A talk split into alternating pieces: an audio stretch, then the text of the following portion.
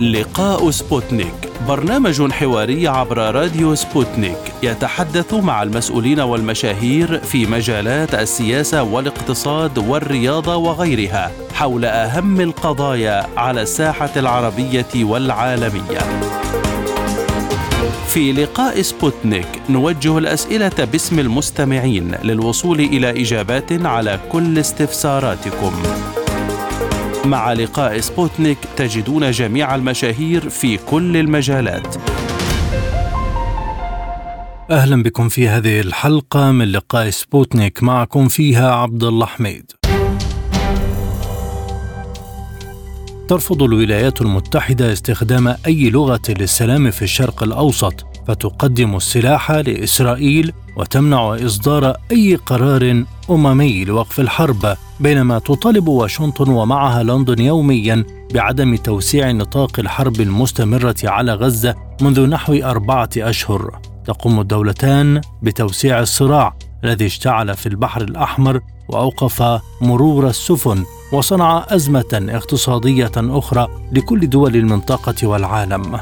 جماعة أنصار الله الحوثية حاولت تقديم الدعم للمقاومة الفلسطينية كما تقوم الولايات المتحدة بدعم إسرائيل، لكن واشنطن ترى أن من حقها دعم إسرائيل في حربها على غزة لتقتل عشرات الآلاف من المدنيين الفلسطينيين أغلبهم من النساء والأطفال بينما ليس من حق أحد دعم المقاومة الفلسطينية. هذه الرؤية الأمريكية جعلت واشنطن ترد على هجوم حركة أنصار الله على السفن المرتبطة بإسرائيل في البحر الأحمر ردا عسكريا لتشتعل المنطقة ويخسر الجميع. أنصار الله طالبت بوقف الحرب وإيصال المساعدات للفلسطينيين وإلا سوف تستمر في استهداف أي سفينة مرتبطة بإسرائيل وهو ما أسفر عن وقف عشرات من شركات الشحن التجاريه عملياتها في البحر الأحمر مع غياب الحلول السياسية والدبلوماسية.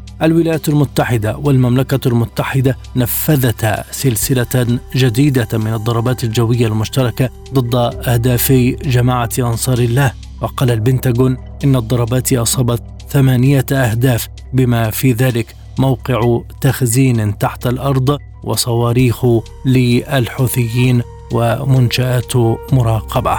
وقالت واشنطن ولندن في بيان مشترك صادر عن البنتاغون إنهما تحاولان حماية المرور الحر للتجارة وتهدئة التوترات واستعادة الاستقرار في البحر الأحمر. وهذه هي الضربة الثامنة التي توجهها الولايات المتحدة ضد أهداف الحوثيين في اليمن. والعملية المشتركة الثانية مع المملكة المتحدة بعد تنفيذ ضربات مشتركة في الحادي عشر من يناير الجاري. في هذا الملف ينضم إلينا من صنعاء العميد مجيب شمسان رئيس لجنة المتحدثين العسكريين في الجيش اليمني. أهلا بك سيدي الكريم. بداية لماذا زادت الضربات الأمريكية البريطانية على اليمن بعد توالي الضربات منذ إعلان استهداف مواقع أنصار الله. في البداية تحية لكم وللسادة المستمعين. طبعا الأمريكي حاول أن يكثف من ضرباته أملا فيما كان يسميه آه، الحد من قدرات صنعاء في منع السفن التي كانت تتجه إلى الكيان الصهيوني أو الرد على العمليات التي نفذت ضد الأمريكي ذاته. ومع ذلك كثافة الضربات الأمريكية ومحاولة زيادتها لم تؤدي إلى جديد على اعتبار أن ما قام به ليس بجديد وقد تم قصف الأماكن التي قصفها الأمريكي حاليا. قصفت لعشرات المرات طيلة تسع سنوات منذ بداية العدوان السعودي الإماراتي الأمريكي والذي كان الأمريكي والبريطاني هم يشرفون على ذلك العدوان. وبالتالي لا جديد في تلك الضربات وإن تحدث الأمريكي وصرح بأنه قام بضربات وحدث من قدرات صنعاء إلا أن كل ذلك ليس إلا مجرد بيع للوهم وتهريج ليس له أي أساس من الصحة على الواقع. كون صنعاء إلى الآن لا تزال تنفذ عملياتها ضد الأمريكي وضد الكيان الصهيوني فكما بعد أن أعلن الأمريكي. حلف الازدهار لن تدخل سفينة إلى الكيان الصهيوني عبر مضيق باب المندب والبحر الأحمر. وعلى العكس من ذلك فيما يتعلق أيضا بالأمريكي. عمليات صنعاء استمرت ضد الأمريكي رغم إعلانه شن ضربات ضد صنعاء وأنها أدت إلى تدمير منظومات ومستودعات ومخازن وإلى ما ذلك. إلا أن الضربات اليمنية لا زالت تطال السفن الأمريكية إلى ما هو أبعد من البحر الأحمر ومضيق باب المندب ووصولا إلى خليج عدن والبحر العربي حوالي 35 غارة جوية في الساعات الماضية ألا يعتبر هذا هجوما مكثفا؟ نعم هو هجوم مكثف واعتداء سافر من قبل الأمريكي ولكن ما الذي حققه على الأرض؟ الأمريكي فقط يورط نفسه في حرب مباشرة وفي مستنقع لا يمكن أن يخرج منه على الإطلاق على اعتبار أن المحددات التي وضعها السيد القائد في مواجهة الأمريكي في حال فكر في الاعتداء على اليمن تضعه أمام معادلة أنه لا يمكن أن يتصور أن يقوم بضربة هنا أو ضربة هناك وبعد ذلك يبحث عن تهدئة أو هدنة أو وساطة بمعنى أن الحرب طالما وأن الأمريكي قد بدأها ستبقى حرب مفتوحة مع الأمريكي وكل مصالحه وتواجده في المنطقة سيكون أهداف مشروعه للقوات المسلحة اليمنية. الأمريكي عندما يتحدث بقيامه بعمليات مكثفة أو ضربات مكثفة، ما هي النتائج التي ترتبت على تلك الضربات؟ هل توقفت عمليات صنعاء ضد الكيان الصهيوني هل استطاع أن يدخل السفن المتجهة إلى الموانئ المحتلة في فلسطين؟ لم يتحقق من ذلك شيء، فقط أنه أدخل نفسه في حرب جديدة كون اليمن. منذ تسع سنوات وهي تتعرض للقصف وهي تتعرض للضربات والأمريكي هو ذاته من كان يدير هذه العمليات، إذا ليس هناك جديد من تكثيف تلك الضربات سوى أن الأمريكي أدخل نفسه في ورطة وفي حرب مباشرة.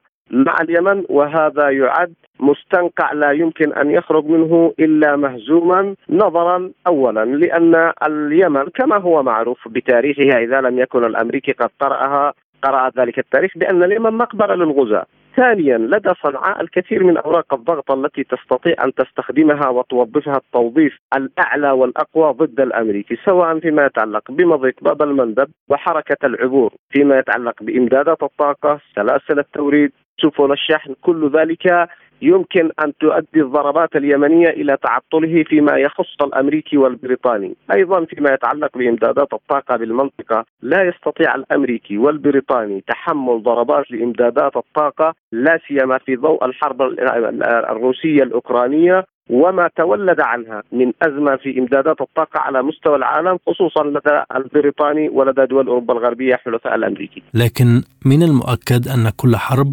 وأي اشتباكات عسكرية لها تأثيرات، كيف أثرت عليكم على الأرض؟ الضربات الأخيرة الأمريكية لم تحدث أي تأثير على الأرض سوى أنه الأمريكي فقط. نحن تحدثنا حول هذا الموضوع في أكثر من لقاء وتحدثنا بأكثر من وسيلة بأن الأمريكي الأماكن التي قام بقصفها قصفت لعشرات المرات طيلة تسع سنوات. يعني بمعنى أن هذه الأهداف التي حاول أن يصور أمام العالم أنه نفذ ضربات وأدى إلى تدمير مستودعات ومخازن الأمريكي يتوهم ذلك.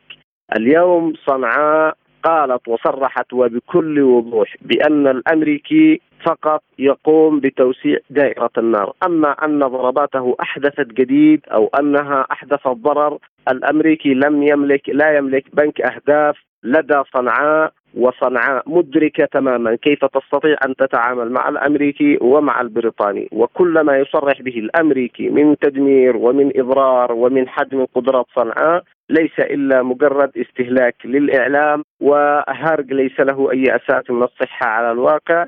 فصنعاء الأمر الذي قام به الأمريكي والبريطاني ليس بجديد عليها وهي تقصف منذ تسع سنوات وتعرضت وفقا للإحصاءات الرسمية أكثر من 272 ألف غارة وبالتالي كل الأماكن التي تقصف قد قصفت منذ عشر سنوات. هل فعلا الضربات الصاروخية اليمنية لا تؤثر على السفن الأمريكية أو البريطانية في البحر الأحمر؟ الامريكي يقول بأن الصواريخ اليمنية لا تؤثر على السفن الأمريكية وأنها لا تؤدي إلى أحداث أضرار ولكن ردة الفعل الأمريكية تثبت عكس ذلك تماما. فلو كانت الضربات اليمنية لم تحدث اضرارا للسفن الأمريكية لما شاهدنا حجم ذلك النزق الأمريكي في محاولة الرد والرد الانفعالي من قبله كما أسلفتم بأنه خلال الساعات الماضية قام بتنفيذ أكثر من 30 غارة. بمعنى أن هذا الرد الأمريكي مع فقدانه لبنك أهداف في الداخل يثبت بأن صواريخ صنعاء كان لها التأثير الكبير على السفن الأمريكية. وكما اعتدنا من قبل الأمريكي أنه دوما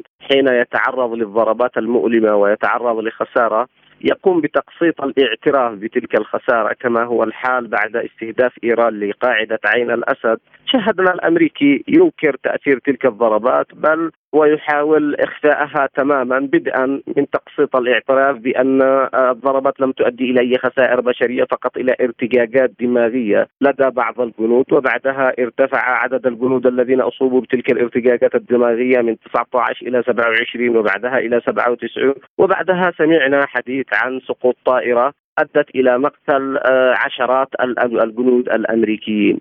بينما لم يكن الحدث كما سوقه الأمريكي فقط أن هناك قتلى من الجنود الأمريكيين سقطوا داخل قاعدة عين الأسد نتيجة الضربات الإيرانية ومع ذلك الأمريكي حاول أن يقسط الاعتراف ويذهب بها بعيدا حتى لا يقال بأنه تعرض لضربة ولم يكن قادرا على الرد عليها، الوضع نفسه تماما كما هو يحدث اليوم في اليمن، الأمريكي يتحدث عن فقدان اثنين من آه، قواته البحرية بما قرب من الصومال. انزلق بعضهم في رواية سخيفة وهرطقه لا يقبلها عقل ولا منطق وهو في ذلك يحاول الهروب من تأثير الضربات اليمنية التي تلقاها الأمريكي سواء في البحر الأحمر أو في خليج عدن أو في غيرها من المناطق التي يمكن أن تصل إليها أيضا صواريخنا وطائرتنا. ونحن نقول إلى الآن أن ردنا على الاعتداء الأمريكي لا يزال في اطاره الاولي أو في إطار الرد الاولي على اعتبار أن صنعاء تنظر إلى الرد الأكبر على الأمريكي بأنه سيكون خروج من المنطقة بشكل عام. المتحدث باسم البنتاغون قال إن الضربات الأمريكية تأتي في إطار الدفاع عن النفس، بماذا تفسرون ذلك؟ طبعا لم نسمع وقاحة تفوق وقاحة المسؤولين الأمريكيين. عندما يتحدث بأن ما يقومون به من اعتداء ساتر على اليمن بأنه دفاع عن النفس يأتي من وراء آلاف الأميال ويمارس الاعتداء على دولة ذات سيادة ويسمي ذلك دفاعا عن النفس. ما هي المشروعية التي تحق له أو تشرع له وجوده في هذه المنطقة؟ لماذا جاء وعسكر هذه المنطقة؟ هو جاء لعسكرة منطقة البحر الأحمر والذي يشكل بحد ذاته هذا التواجد والعسكرة تهديدا للاقتصاد العالمي ولأهم الممرات البحرية في العالم دعما وإسنادا للكيان الصهيوني ليرتكب مزيد من الجرائم والمجازر بحق الشعب الفلسطيني وبالتالي هو يرتكب جريمة مضاعفة. الجريمة الأولى أن حضوره وعسكرته للمنطقة هي تأتي في إطار الدور المساند للكيان الصهيوني. الجريمة الأخرى فيما يتعلق بارتكاب عدوان سافر ضد الموقف اليمني الذي أساسا لم يتخذ موقف منع السفن المتجهة إلى الكيان الصهيوني أو السفن الصهيونية إلا من أجل وقف العدوان والحصار على غزة كموقف أخلاقي. إذا هنا الأمريكي يصور الأشياء بعكسها. هو أولا يتحدث عن عدم رغبته في توسيع دائرة النار ويذهب إلى توسيعها إلى أبعد نقطة سواء بعمله العدواني ضد اليمن أو ما يقوم به في سوريا أو ما يقوم به في العراق أو ما يقوم به في إيران. هو يسعى إلى توسيع دائرة النار ويتحدث عن أنه لا يريد توسيع دائرة النار. هو يسعى إلى خنق حركة التجارة وعسكرة المنطقة ويقول بأنه يقوم بالحماية. يتحدث بأنه لم يرى شواهد أو دلائل على قيام الكيان الصهيوني بارتكاب مجازر أو جرائم أو اعتداءات وقتل بحق المدنيين في انتهاك صارخ لكل القوانين والأعراف الدولية وينظر إلى الأحداث التي تقوم بها اليمن اخلاقيا وانسانيا والتي لم تؤدي إلى الإضرار بأي آه، طرف سوى الكيان الصهيوني بأنها تؤدي إلى المخاطرة بحياة المدنيين. هذا التناقض العجيب هو يدل على حجم الوقاحة التي وصلت إليها السياسة الأمريكية والسخافه ومع ذلك كل ذلك لا يمكن أن يثني الموقف اليمني ولا يمكن يؤدي إلى تراجعه على الإطلاق فصنعاء مستمرة في منع السفن المتجهة إلى الكيان الصهيوني من اي جنسية كانت ومنع السفن الصهيونية بل والأمريكية أيضا ستكون أهداف والبريطانية ستكون أهداف مشروعة للقوات المسلحة اليمنية. المتحدث العسكري اليمني قال إن هذه الهجمات لن تمر دون عقاب، كيف يكون هذا العقاب؟ طبعا الرد اليمني كما نقول بأنه قادم وكما هو حاصل في العمليات السابقة صنعاء نفذت عدد من العمليات ضد الأمريكي الذي حضر ببوارقه وإمكاناته وقدراته إلى كل ما حشده إلى هذه المنطقة ومع ذلك صنعاء استطاعت الوصول إلى سفنه التجارية. وبالامس كان هناك عملية نفذت ضد سفينة شحن عسكرية ثقيل أمريكية ومع ذلك فشل الأمريكي في حمايتها وأحدثت أضرارا كبيرة وأصيبت إصابة مباشرة بمعنى أن ردنا سيتصاعد وسيستمر ضد السفن الأمريكية ضد الوجود الأمريكي والبريطاني باعتبارها أهداف مشروعه للقوات المسلحة اليمنية وستتسع دائرة الرد على الأمريكي إلى أن تصل إلى ما تحدده القوات المسلحة اليمنية بأن الرد اليمني سيكون قادم وهو واسع وأكبر إيلاما للأمريكي وللبريطاني. وما هو شكل الرد وهذا العقاب اليمني. هذا الأمر متروك لطبيعة العمليات التي تنفذها القوات المسلحة اليمنية على اعتبار أنها اليوم لديها القدرات ولديها الكثير من الإمكانات التي تستطيع من خلالها أن تلحق الضرر الكبير بالأمريكي والبريطاني، وبالتالي الرد اليمني لا يمكن أن يكون انفعاليا، بل هناك استراتيجية للرد على الأمريكي. ستأخذ مسارا تصاعديا يتسع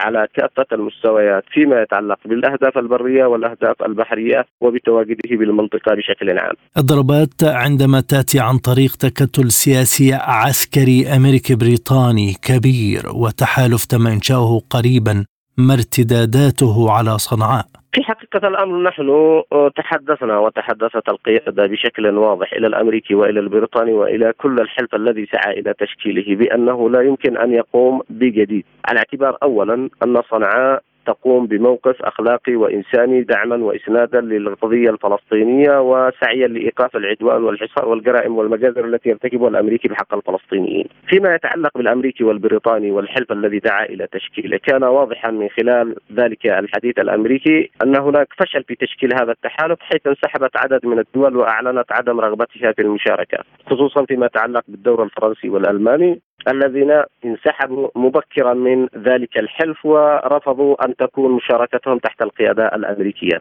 المساعي التي يتحدث عنها الأمريكي في مشاركة أوروبية واسعة لتنفيذ عمليات ضد اليمن لا يمكن أن تقوم بجديد أو تؤدي جديد فيما يتعلق بالعدوان على اليمن، لأن هناك محددات فيما يتعلق بالموقف اليمني وهناك محددات تقرأ من خلالها مؤشرات ردة الفعل الأمريكية والحلف الذي يسعى إلى تشكيله. صنعاء فرضت وقفا لمرور السفن المتجهة إلى الموانئ المحتلة في فلسطين وللسفن الصهيونية. إلى الآن بعد تشكيل الحلف وبعد التدخل الأمريكي والبريطاني في العدوان على اليمن، هل اتجهت سفن إلى الكيان إلى الموانئ المحتلة في فلسطين، هل تحركت سفن تابعة للكيان الصهيوني عبر مضيق وباب المندب؟ لم تتحرك سفينة واحدة، بمعنى أن الحديث الأمريكي عن تشكيل تحالف لحماية السفن أو لكسر القرار اليمني فشل فشلا ذريعا وبذلك يكون الأهداف التي أعلنها الأمريكي قد جعلته في ورطة استراتيجية كونه أعلن أهداف عالية وحشد لها قدرات وإمكانات وشكل تحالف ومع ذلك لم يستطع تحقيقها وهذا بحد ذاته هزيمة استراتيجية. مضاعفة ذلك الحلف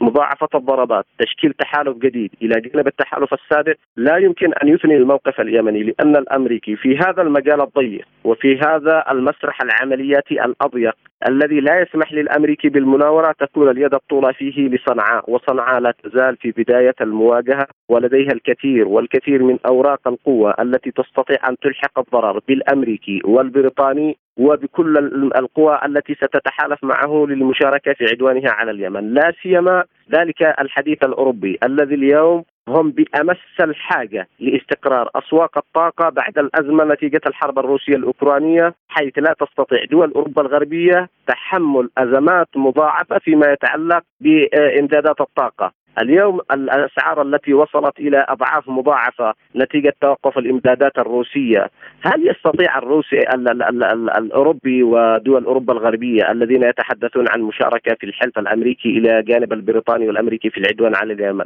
يستطيعون تحمل زيادة في أسعار الطاقة أو مضاعفة في أسعار الطاقة فوق ما هو عليه الحال لا يستطيعون ذلك وبالتالي عليهم أن يدركوا أن 60% إلى 70% من إمدادات الطاقة تعبر عن طريق مضيق باب المندب، 15 بالمئة من التجارة العالمية تعبر عن طريق مضيق باب المندب، إمدادات الغاز الأساسية المتجهة إلى أوروبا تعبر عن طريق مضيق باب المندب، اذا عليهم أن يدركوا بأن مصالحهم الأساسية الاستراتيجية الحيوية تحت رحمة صنعاء وصواريخها وطائراتها وقدراتها المتنوعة. لذلك عليهم ألا يغامروا بمصالحهم إلى جانب الأمريكي كما غامروا بها في دعمهم لأوكرانيا ضد روسيا، بمعنى أن الأمريكي اليوم ورطهم وليس لهم أي مصلحة فيما يتعلق لا بالحرب على اليمن ولا فيما كان يتعلق في الحرب على أوكرانيا، اليوم عندما قام الأمريكي بتوريط الأوروبيين في حربهم ضد آه، روسيا قام الأمريكي بممارسة الابتزاز إلى أعلى درجاته فيما يتعلق بإمدادات الغاز إلى روسيا إلى ألمانيا وفرنسا وتحدث وزير الخارجية الفرنسي والألماني بأن أمريكا تمارس عليهم الابتزاز بأعلى مستوياته فيما يتعلق بأسعار الغاز. فقط بعد أن قام بتوريطهم في حرب آه، مع آه، روسيا آه، في وقوفهم إلى جانب أوكرانيا ضد روسيا. هل يستطيعون اليوم في ضرب مصادر الطاقة البديلة أن يتحملوا أيضا تكاليف مضاعفة وأعباء مضاعفة وفاتورة باهظة هذا إذا كانوا أساسا لا يأبهون لمصالح شعوبهم ولا لمصالح أوطانهم وإنما يحركهم كأدوات لا يملكون قرار هذا شأنهم وبالتالي لدى صنعاء ما تقوم به أما أنهم سيكونوا قادرون على كسر القرار اليمني فهم واهمون لأن صنعاء حاضرة بإمكاناتها وقدراتها ولديها الكثير والكثير مما تفعله وقد عجز الأمريكي الذي حشد إلى المنطقة ما لم يحشده في حرب الخليج الأولى والثانية. دول الاتحاد الأوروبي توصلت إلى اتفاق من حيث المبدأ على القيام بعملية عسكرية لتأمين حركة الشحن البحري التجاري في البحر الأحمر، هل يذهب الغرب لتنفيذ هذه العملية برأيك؟ نحن اسلفنا بأن الغرب الأوروبي إذا كان يريد أن يغامر بمصالحه بل وبمستقبله خلال هذه العقود عليه أن يتحرك مع الأمريكي في العدوان على اليمن، اليوم وضع الدول اوروبا الغربية في أسوأ مراحلها على الإطلاق. وليس لديها من عناصر الضغط والقوة ما تستطيع أن تنفذ به ذلك التهديد والوعيد الذي تتحدث به لاستعادة الردع أو لما يحاولون تصوره بأنهم قادرون على كسر القرار اليمني. إذا كانت الضربة اليمنية قد وجهت ضربة قاصمة للكيان الصهيوني الذي يشكل واجهة للغرب الإمبريالي فعليهم ألا يغامروا بمصالحهم. نحن تحدثنا عن حجم المصالح التي تهم الأوروبيين وتمر عن طريق مضيق باب المندب عن حجم الملاحة التي تهم الأوروبيين في مضيق باب المندب عن إمدادات الطاقة وإمدادات الغاز التي تصل إلى دول أوروبا الغربية وتمر في بحر الأحمر ومضيق باب المندب. إذا كانت دول أوروبا الغربية لا تأبه لمصالحها ولا لمصالح شعوبها ومستعدة إلى الذهاب إلى ما هو أسوأ بكثير لتاريخها ولمستقبلها فلتأتي وتشارك الأمريكي في الحرب على اليمن لأنها ستصبح بمصالحها بتواجدها بإمدادات الطاقة التي تعبر عبر البحر الأحمر ومضيق باب المندب أهداف مشروعة للقوات المسلحة اليمنية وعندها فلتتحدث عن طبيعة الأهداف التي حققتها في مشاركتها إلى جانب الأمريكي في الحرب على اليمن وسيعرفون حجم الكارثة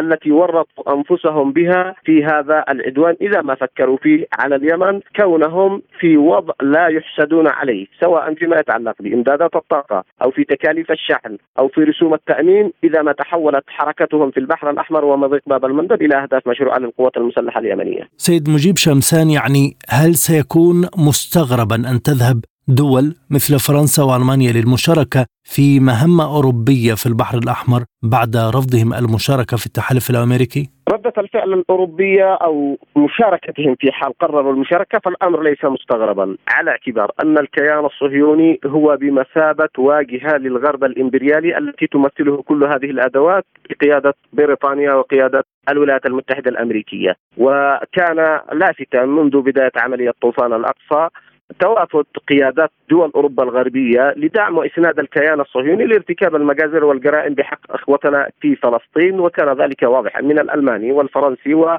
غيره من قيادات دول أوروبا الغربية. بمعنى أن الكيان الصهيوني هو يمثل واجهة لكل هذه الأدوات الإمبريالية الاحتلالية الاستعمارية وأي ضربة يتلقاها الكيان هي ضربة للغرب الإمبريالي بشكل عام. لذلك لن يكون مستغربا إذا شاركت كل تلك الأدوات الإمبريالية الغربية من فرنسا وألمانيا وغيرها إلى جانب الأمريكي والذين غامروا بمصالحهم إلى أعلى المستويات وخسروا كل العلاقات التي كانت تبنى مع روسيا وبنيت لعقود واستفادت منها إلى أعلى المستويات. ليس مستغربا أن يضحوا بمصالحهم فقط لحماية هذا الكيان الصهيوني وخدمه للأمريكي باعتبارهم أدوات إمبريالية. ولكن في حال قرروا ذلك عليهم أن يتحملوا النتائج والكلفة الباهظة التي يمكن أن تترتب على تلك المشاركة.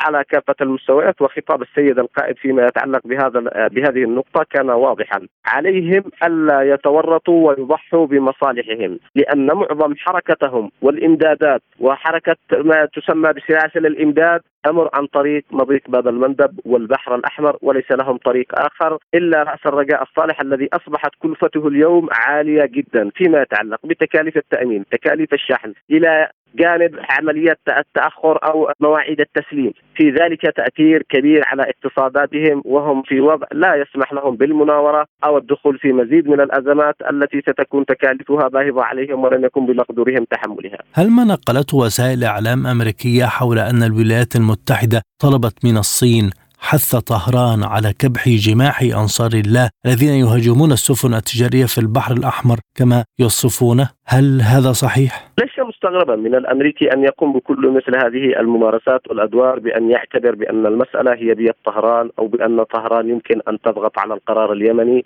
هو أساسا اليوم أصبح فاقدا للقدرة على كسر هذا القرار اليمني وفقد ما تبقى له من هيبة، لأنه في بداية الأمر حشد قدرته وإمكانياته تحت مسمى الردع ومنع الأطراف الأخرى من المشاركة إلى جانب القضية الفلسطينية وأعطى لنفسه الحق في دعم الكيان الصهيوني ولا يعطي الحق للأطراف الأخرى في دعم القضية الفلسطينية وهم أصحاب الحق وأصحاب الأرض ولكنه تفاجأ بأن مفهوم الردع لم يعد حاضرا في المنطقة وأن هيبة القوى الأمريكية سقطت أمام القوى الصاعدة وبالتالي بدأ يبحث عن توزيع الاتهامات بدءا من إيران وإلى الأذرع الأخرى ومحاولة توصيف المسألة بأنها إرهاب وخارج القانون الدولي إلى غير ذلك، ومع ذلك يدرك الأمريكي أن قرار صنعاء في صنعاء. وليس في طهران وليس في أي مكان آخر. ومع ذلك بحث ذاهبا إلى أطراف أخرى لإيقاف العمليات وكان الرد لديه وعليه واضحا بأن قرار صنعاء في صنعاء وليس في أي مكان آخر كما كان هو الحال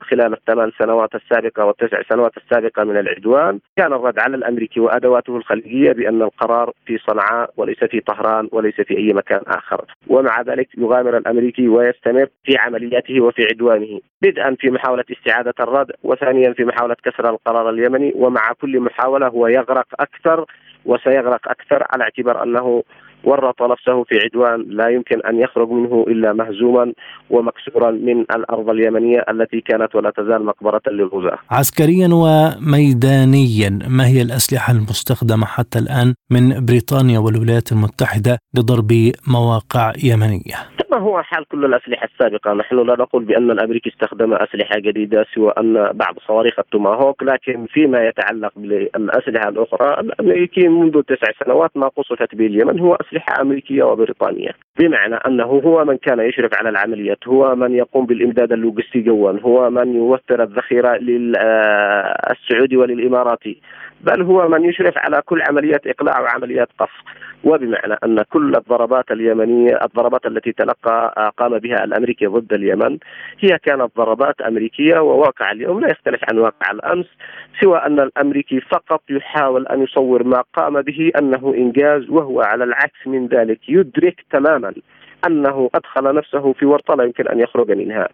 بمعنى أن الأمريكي اليوم من خلال ما يطرحه خبراؤه العسكريون سواء عن نوعية السلاح أو ما يتحدثون عن نوعية الأهداف التي ضربت أو آه، المكان أو منصات الإطلاق من غواصات من بوارق حربية من طائرات الاف 18 كل ذلك لا يغير من واقع الأمر شيء. فقط أنه يظهر أن الأمريكي دخل ضمن دائرة أصبح فيها معتديا على بلد ذو سياده وهو في هذا الموقف يقدم الدعم والإسناد للكيان الصهيوني ليستمر في ارتكاب مزيد من الجرائم والمجازر.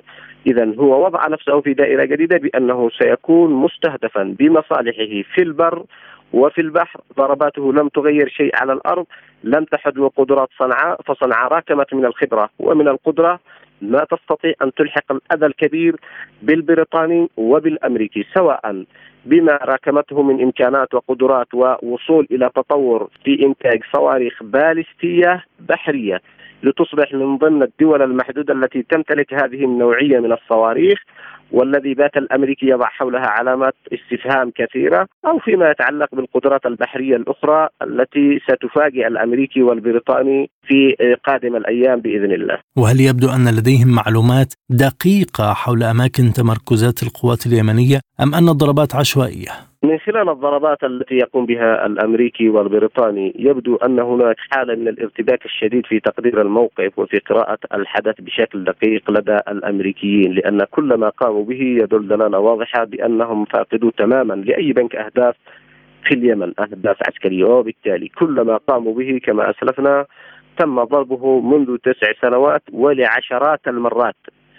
قاعدة الديلمي تعرضت لعشرات بل لعشرات العشرات المرات من الضربات ولم يتغير من الواقع شيء. آه، أيضا بقية الأماكن الأخرى. الأمريكي في حالة ارتباك غير مسبوقة لأنه لا يملك بنك أهداف وليس لديه معلومة حول طبيعة الأهداف التي يتحدث عن ضربها وما الذي تمثله لأنه لم يقم بضرب أي جديد باعتبار أن كل ما ضرب وكل ما قام بقصفه هي أهداف قد تعرضت للقصف منذ عش... تسع سنوات ولعشرات المرات. وبالتالي حالة من الارتباك والفشل والعشوائية تعكس طبيعة الموقف الأمريكي والبريطاني وحالة العجز أمام القرار اليمني الذي استطاعت من خلاله أن تحقق أهدافها بمنع السفن المتجهة إلى الموانئ المحتلة والسفن الصهيونية أيضا ووصولا إلى ضرب السفن الأمريكية. إذا نحن أمام حالتين. حالة أعلن فيها الأمريكي تشكيل تحالف وحشد لها قدرات وإمكانات لكسر القرار اليمني لإتاحة المجال لاتجاه السفن إلى الموانئ المحتلة ولإدخال السفن الصهيونية ومع ذلك فشل في إدخال السفن المتجهة إلى الموانئ المحتلة. فشل في إدخال السفن الصهيونية وفشل في حماية سفنه التجارية والعسكرية.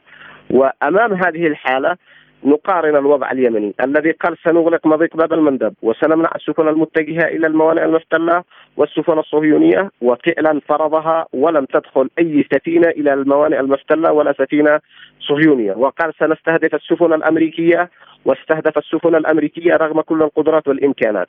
إذا نحن أمام نجاح استراتيجي لليمن وأمام هزيمة استراتيجية للأمريكي فقد فيها ما تبقى من هيبته ومن قوة الردع التي كان يتوقع أنها ستثني القرار اليمني. ومع ذلك سيد الكريم بريطانيا تتعهد بمواصلة إضعاف قدرة الحوثيين على تنفيذ هجمات في البحر الأحمر. ما ردكم؟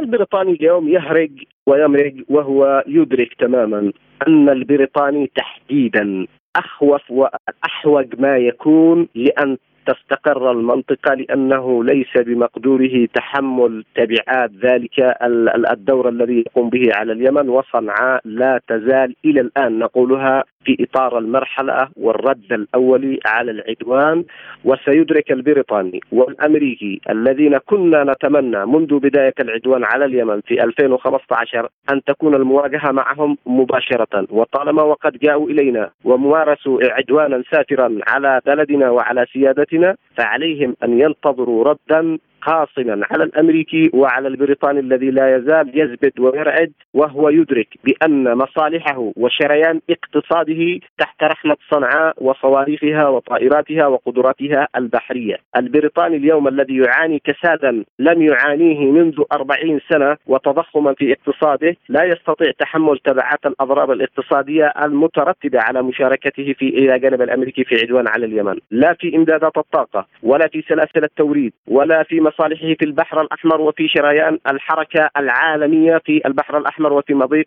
باب المندب، هو غامر بمصالحه وشارك إلى جانب الأمريكي ولم يحقق شيء ولم يحقق شيء، وبالتالي عليه أن ينتظر من سينفذ تهديده، بريطانيا أم صنعاء، والواقع والأحداث لها أن تؤكد لكل الأطراف أن صنعاء ستكون حاضرة وبقوة في فرض إرادتها في مضيق باب المندب وفي البحر الأحمر على الأمريكي وعلى البريطاني ولن يتغير موقفها مهما كانت الأمور ومهما وصلت إليه من تداعيات. السيد العميد مجيب شمسان بالنسبة لتسليحكم هل هناك تصنيع محلي لأسلحتكم كما سمعنا مثلا عن الأسلحة التي لدى المقاومة في قطاع غزة؟ كل ما نقوم به اليوم هو تصنيع محلي من ذخيرة الكلاشينكوف وصولا إلى الصاروخ والطائرات المسيرة، نحن كما أسلفت معك أخي العزيز وصلنا اليوم إلى إنتاج صواريخ باليستية بحرية وهذا يعد من ضمن دول محدوده تمتلك مثل هذه الإمكانات والقدرات كون الصواريخ البالستية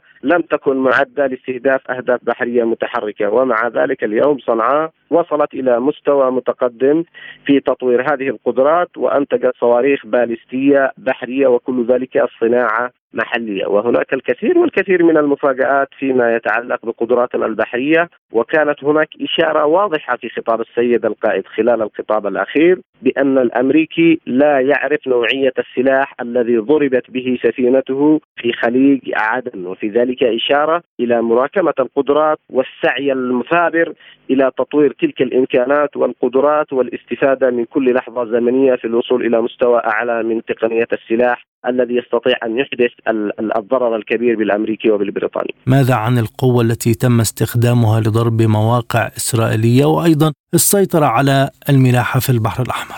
طبعا فيما يتعلق بالوصول إلى عمق الأراضي المحتلة في فلسطين آه، نحن نقول بأن الإمكانات والقدرات تم الحديث عنها سابقا سواء فيما يتعلق بالمؤتمرات الصحفية أو فيما يتعلق بالعروض العسكرية التي تحدثت عن طائرات تصل مداها إلى 2000 كيلو وطائرات تصل مداها إلى 1700 و1800 ومع ذلك نحن لا نزال كما كنا نقول في مراحل آه، أولى من المواجهة مع الصهيوني كان صنعاء لديها من الأسلحة ما يتجاوز الوصول إلى إيلات والوصول إلى مناطق أبعد مما هو في إيلات وكان ذلك واضحا من خلال الخطاب الذي أو البيان الذي أصدره آه، متحدث القوات المسلحة اليمنية العميد يحيى سريع.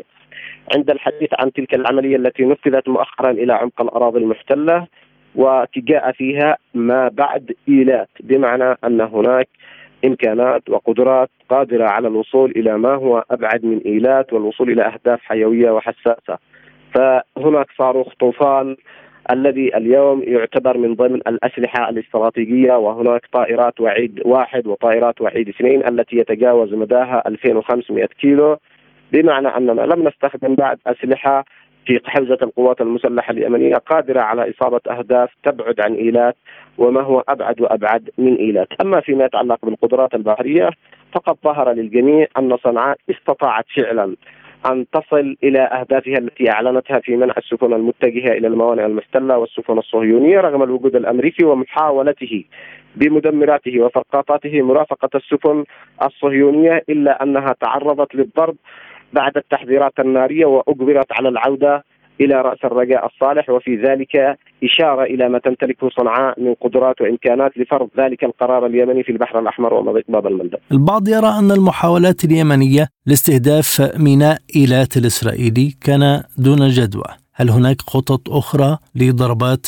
كتلك السابقة؟ على العكس من ذلك لو كانت ضرباتنا إلى إلى دون جدوى لما طلعت تلك الاعترافات الصهيونية بتأثير الضربات اليمنية ولكن كما هو عادة الكيان الصهيوني هو يحاول أن يخفي حجم الضرر الذي تلحقه الضربات اليمنية رغم أن الضربات اليمنية تعرضت لها منظومات دفاعية من السعودية ومن الإمارات ومن مصر الذين كانوا إلى جانب الكيان الصهيوني دعما واسنادا له في آه، ارتكاب المجازر والجرائم بمعنى أن المنظومة التي شاركوا بها في صد الصواريخ والطائرات اليمنية إلى حد ما كان لها تأثير على قدرات أو على الصواريخ والطائرات المسيرة التي آه، كانت تستهدف عمق الأراضي المحتلة داخل فلسطين لأهداف صهيونية، إلا أن صنعاء من خلال العمليات الأولى استطاعت أن تقيس نقاط الضعف وأن تصل إلى أهدافها وأن توجد الطريقة المناسبة التي تستطيع من خلالها تجاوز تلك المنظومات والوصول إلى أهدافها.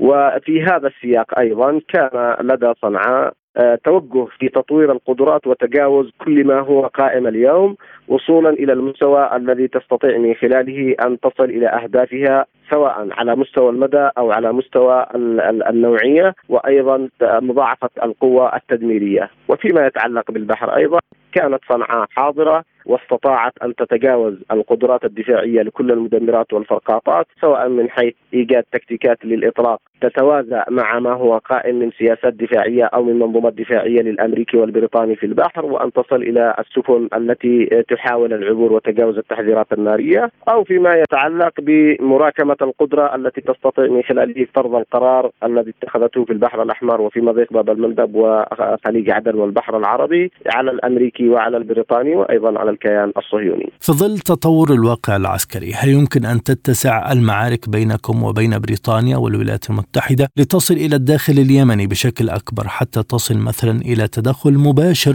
في الأراضي اليمنية؟ هذا ما نتمناه ونتشوق له كنا منذ 2015 إلى اليوم ونحن والشعب اليمني على أحر من الجمر ينتظر وصول الجنود الأمريكيين.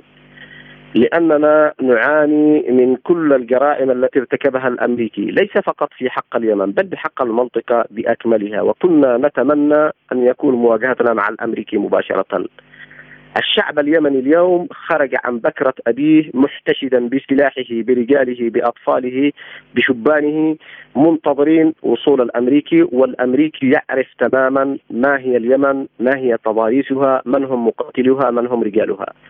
فاليمن كانت ولا تزال مقبرة للغزاة. وإذا كان قد عجز في البحر عن حماية سفنه وسفن الكيان الصهيوني فهو بالبر أعجز وستكون خسارة مدوية وسيداس أنفه في التراب على اعتبار أن اليمن جاء إليها ورجالها مستعدون وليسوا في حال كما كان سابقا مع كل الإمبراطوريات التي حاولت احتلال اليمن. بعد فترة تنهض لمواجهة المحتل، نحن منذ اليوم الأول ونحن نواجه المحتل وراكمنا من قدراتنا ومن إمكانياتنا. فإذا كان لديه نظرة بأنه يمكن أن يقوم بعمليات برية فهذا ما نتمناه ونتشوقه منذ بداية العدوان على اليمن كل الرأي العام اليوم على المستوى المحلي وعلى المستوى الإقليمي وعلى المستوى الدولي يحتشد إلى جانب الموقف الأخلاقي الإنساني الذي تتخذه اليمن بل هناك دعوات من داخل أمريكا ومن داخل بريطانيا تنادي سياساتهم بالتوقف عن الحرب في غزة وعن الحرب على اليمن التي ستوسع من دائرة النار وستكون الأضرار بهم أكثر اقتصاديا وعلى مستوى مستقبلهم ومكانتهم وصورتهم كقوى عضوة العالم. نحن نشكرك جزيل الشكر سيادة العميد مجيب شمسان رئيس لجنة المتحدثين العسكريين في الجيش اليمني كنت معنا من صنعاء. نشكركم مستمعينا الكرام على طيب المتابعة إلى اللقاء.